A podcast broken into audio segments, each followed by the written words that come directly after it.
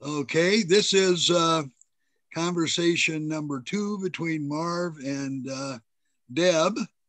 I am going to become a fly on the wall and let you two discuss whatever issues you might.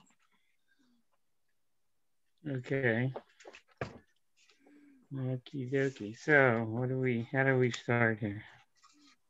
I did send, I didn't send you an email till this afternoon that, um, Yeah. I, I, uh, did you see it? Yeah, I saw it. I answered that I received it. Oh, okay. Yeah. I, uh, I went on a dog walk. What's that? I went on a dog walk. Oh, dog walk. Okay. Mhm. Gotta walk the dog. Right. I, I know what a dog walk is. Uh, okay. So let's see. You said you'd like to talk about social justice and immigration. Yeah, over time. I don't need to have those on the board today, but over time, those are topics of interest to me. Okay. You'll, yeah. Um, okay. Oh, And I'm I, passionate about education. edu- uh, what about education? I'm passionate about education, but that's another thing. Oh, yeah, okay. Um, okay, you saw my suggestions or not? I did not see yours. I know your first one was the one we talked about yes last time was First Amendment. And what else?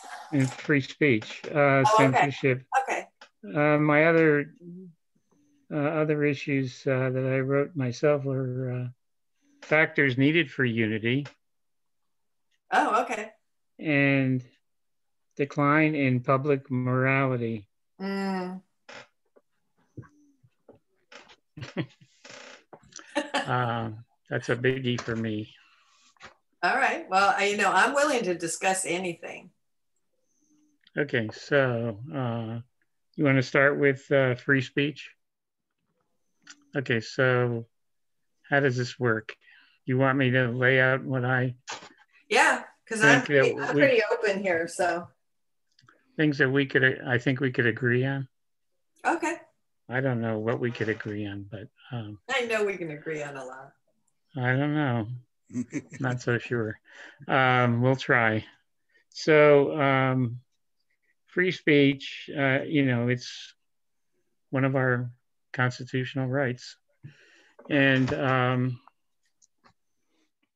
have it in this country right now because um, I think because um, our social media purveyors are censoring people. So, what do you think about that? I know they're private companies, but they have a monopoly. Right. Um, I don't know. You know, um, I think it's pretty important to be able to have free speech. I mean, that's basically a tenet of this country. Um, but uh, and uh, so one of the things I, I have thought about when you brought up this topic is that Steve and I were in a law academy. He's a lawyer, and so he knows a lot more about the mm-hmm. law. But one of the things that happens is new technology comes up, like social media, um, or like texting, and then people are. And what happens is the legal field ends up having to play catch up.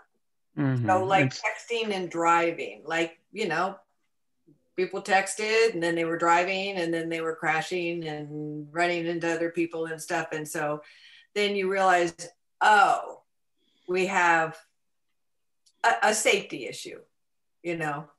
mhm. Um, and so then the law comes along and tries to moderate. Um,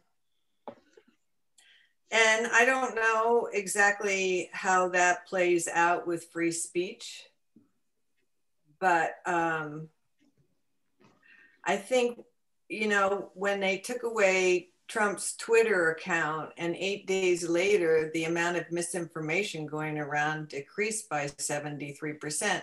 I think we need to take a look at the data and impact of people, you know. I, I think we need to take a look at that, but I don't know what that looks like. Well, you'd have to, you know, your definition of misinformation is probably a lot different than mine. So we we don't agree on that aspect. Not only Trump, but uh, a lot of other people who had opinions that um, social media thought was misinformation were banned or silenced, or and even Apple and uh, Amazon have uh, cut people, cut Trump off, and I think uh, you know people are getting fired because they say things that are considered conservative or against the left wing um, dictum. You know about that? No, I mean, I don't really even know what you're talking about. I'm, I'm saying com- certain companies uh, are have fired people because they spoke out uh, on social media, which, uh, the things that they talked about are labeled misinformation by the people who run the social media platforms. So that's what I'm talking about. You're not aware of that. Well, I, I, I am aware of the fact that there is a division about what facts are in this country regarding pretty much everything that's important, like the election and the pandemic. Um, what does it have to do with free speech? Well, you're talking about misinformation. Uh, no, that's what the left calls it. I, I call it free speech. Oh, okay. Free speech means that you can say anything you want as long as it's not um, libel.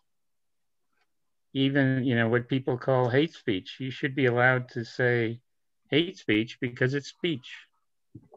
There is no such thing as hate speech, in my opinion. Well, it's speech. Yeah, I, I, I but I, I'm going to go back to science of mind and say it's the power of your word, and you have the power to create with uh, um, positive and uplifting words and thoughts, and you have the power to do the opposite with other kinds of words and thoughts. I mean, that's what we we basically that's what we're about is using our thoughts and our words to create a world that we would want to live in and so I think that we can see a real contrast just in the kind of words that are being thrown around. And I, I think that that's interesting, but it, it, it impacts people's behavior. And what kind of world do we want to live in? We want to live in a world that allows free speech. Not speech that is considered by somebody inflammatory or misinformation?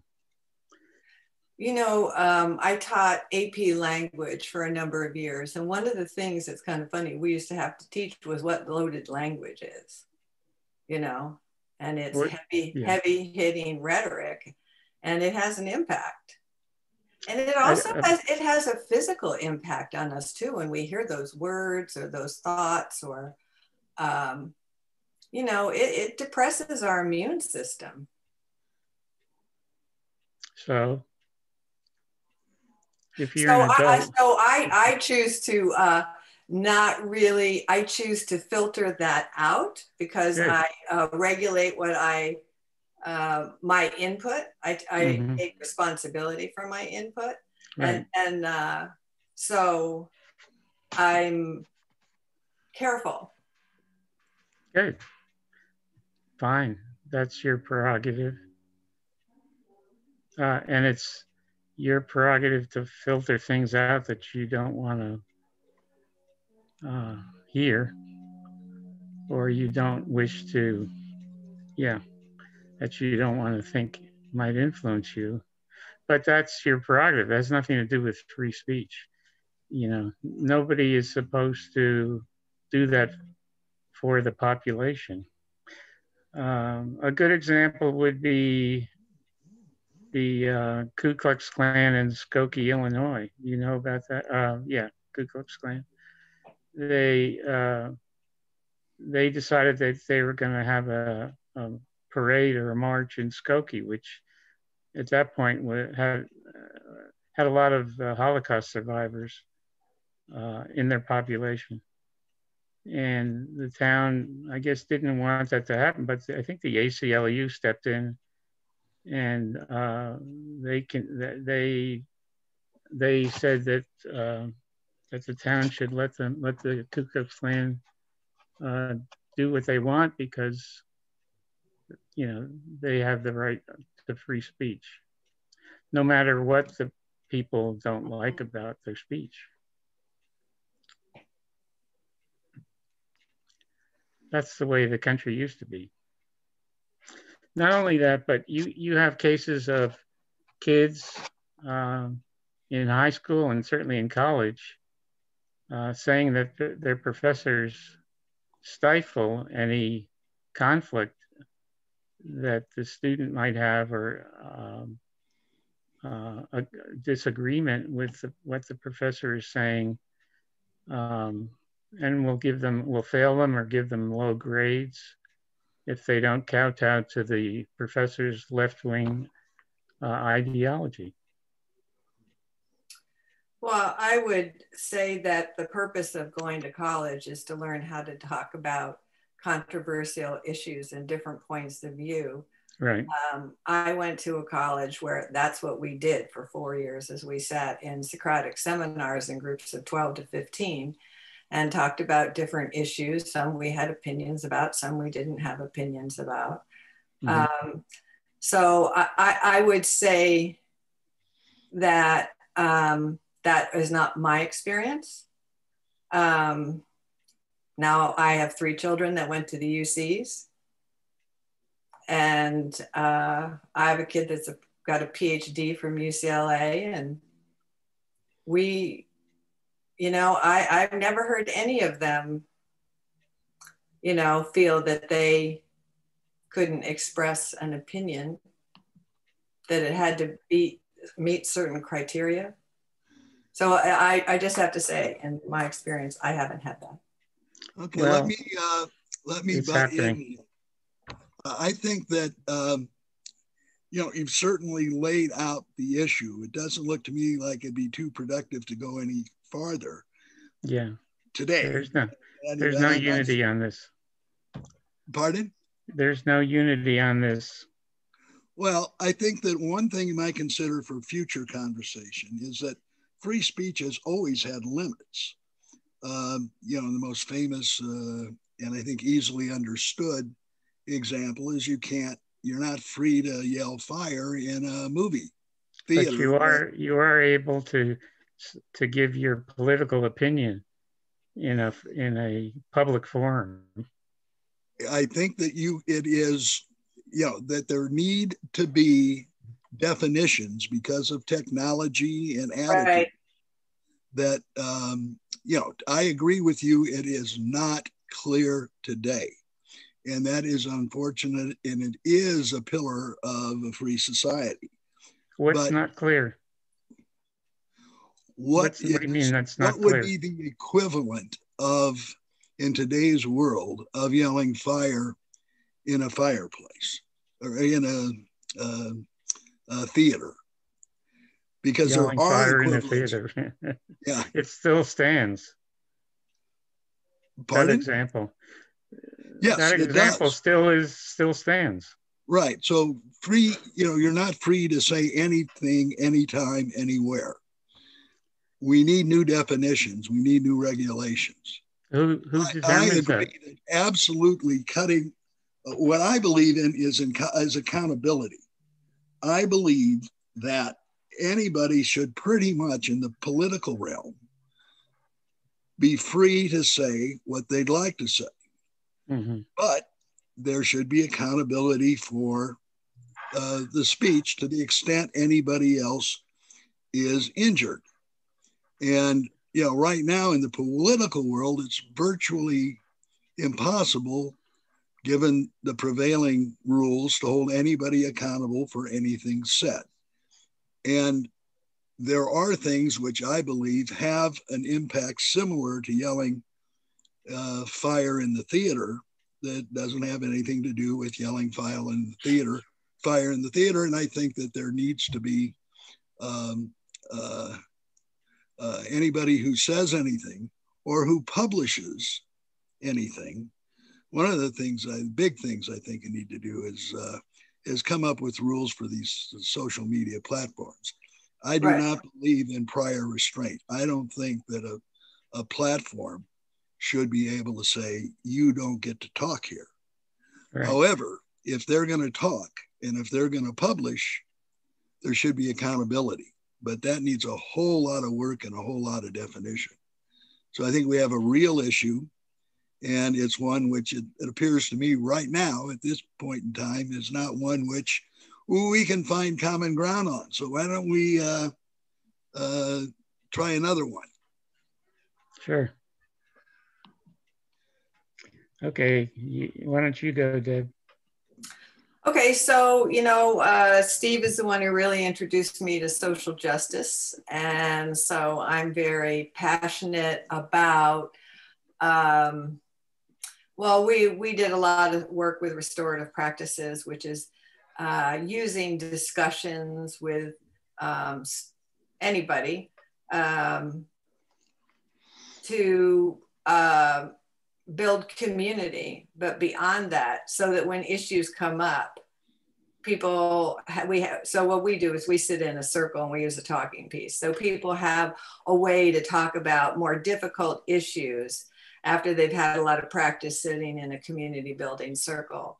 And then restorative practices is things like uh, teaching de escalation and uh, peer mediation, and just basically teaching people how to resolve conflicts in a peaceful way. Yeah, what, what is your definition of social justice? Uh, equality, I think, equity. And equality is mean equal for uh, equity, I would say, because like in education, we say not everybody has the same needs. So having your needs met. So equity uh, it across um, the communities. Equity to me means um, e equal equal outcome, which I don't believe in. I believe in equal opportunity. Okay. So and I I don't understand why there's a why justice isn't just justice. What does the social have to do with it? That's what one of the things I don't understand. Why why are we setting up another type of justice? I think when we talk about social justice, it's because what we're doing is we're doing it in a way that's social. We're not doing it just by laws or by decree. We're sitting around and discussing issues um, regarding justice because like we were saying the, the laws are unfolding as thing as technology advances the laws unfold behind it um, and so social justice is really about creating equity in our society what what do you what's your definition of equity? Well, there uh, I would say uh, having opportunities that are equal for all people, which we don't have in our country right now. Um, I would say that for education. I would say it for nutrition. I'd say it for housing. Yeah, okay. And that it's equality and opportunity is what you're saying. Yeah, I, I worked at the most, Steve and I worked at the most diverse high school in California. And, uh, you know, uh, it, it's uh, America is a very segregated place. And if we didn't uh, go to that school, we wouldn't understand the circumstances that our students live with. And um, very expensive to educate people who live in poverty, particularly people who've experienced generational poverty. So uh, and I think that's why I'm passionate about education. Yeah, okay, I am too. Great equalizer. Um, so we agree that, um, I don't know, I think we agree that uh, there should be equality and opportunity, but not an outcome. Do we agree on that? And so about not an outcome, in other words, that we just don't, that, people, there's accountability that people have to be responsible for themselves. Is that what you mean? No. What do you mean? Well, I don't, I'm not crazy about this accountability um, phraseology. I don't really know. I mean, that's up to, I don't think that's up to society to determine or the government or our institutions. Well, what do you mean by outcome? Like how people's lives move forward? I mean, I mean, peop, out, uh, equality and outcome would be everybody gets the same thing. Oh no, no, no, no, no, no. We would never go. Well, I no, no. Everybody does not get the same, but um, That's what that means. That's communism. yeah, that is communism. Everybody gets the same. Okay, we agree on that. Yeah, I mean, I um, So I, I live in Cardiff, and so I see what education. Oh, actually, I grew up in in Connecticut, so I, I I had a very different education than the education offered to our students at Crawford, and I think we've done a very good job there. But you know, the amount of resources in comparison to what I had, now I'm in a different state, but it, the amount of resources that I had, the kids have available to them versus what. Anyway, so I think that that's something that needs to be dealt with. I think that those who have fewer resources probably need more support in terms of education, for example. yeah, okay. I they probably do, but the question is how do they receive that?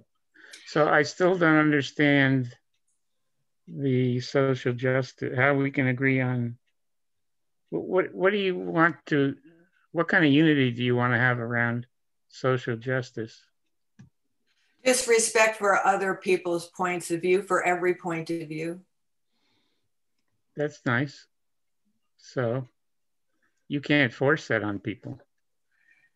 No, but you can also agree to disagree. You can come to a point where you can say, well, I understand that you have your position and I'm, I'm a little bit over here. And I think that, you know, I mean, it doesn't mean that everybody has to be swayed or come to a, a, one consensus. I don't think that's necessary at all. Right. But there are these so called social justice warriors who seem to feel that way. You Well, know what they are? I, I don't know what a social justice warrior, but it sounds like a, um, it sounds like a contradiction to me. Mhm. Yeah, me too. Okay, we agree on that. But Yeah. that's a terminology that's widely used nowadays, maybe more so in the conservative area, but it's definitely a common term. Well, one of the things in the social justice movement is use a lot of indigenous kinds of things like sitting in the circle, um, having little rituals, an opening, a closing. So, you know what? Maybe they're drawing upon that. I'm just being funny, but um, Yeah, I don't think so. it's, yeah, it's I really think- the whole thing is really very based on indigenous coming to peace. Uh, we do talk about restoring, repairing. Uh, we have a like what Steve has up above his. Well, he doesn't have it today. Is something different, but he has rock, which is um, um, uh, well, I want to say what is it? So rock. It's Yeah, about let, account- let me let me help. it's account. It's accounting. Yeah. What is it? No, it's repair the harm. Oh, it's Offender- repair- yeah, offender accountability right. Offender accountability. and community safety. These are the principles used in dealing with a young person who has violated the law. and where there there is a need for accountability. The question is, do we do something constructive that can, has a possibility of benefiting everybody, or do we just flat out punish? Are we punitive or restorative?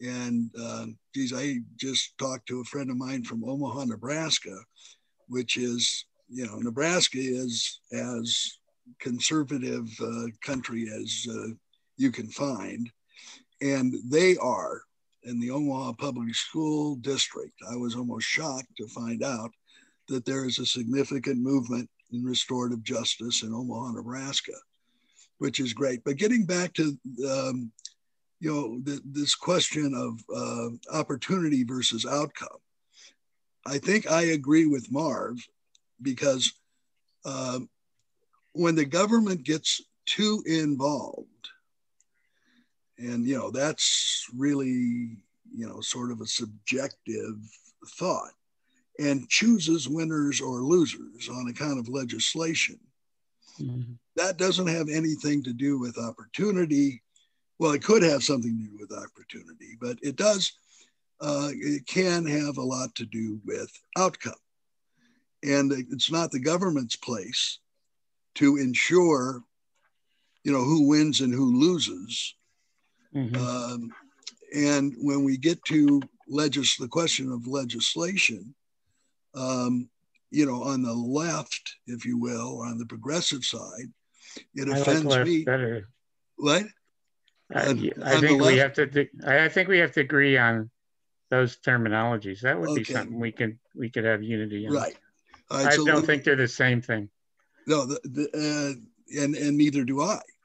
Uh, I think that you know, from the left, you look at things that offend me, like the uh, special treatment that insurance companies have. You know, they are excluded from um, the uh, antitrust laws. I, and that picks winners. It allows markets to be divided and reduces competition. Um, uh, the fossil fuel industry, with all of these making billions of dollars and getting subsidies. Same in agriculture. You mm-hmm. ensure uh, now, you know, it can be that everybody has an equal opportunity to go, uh, say, into farming, but the government guarantees, you know, dairy producers essentially a profit through milk subsidies, and uh, farmers are paid for not growing crops mm-hmm. which is crazy in a hungry world.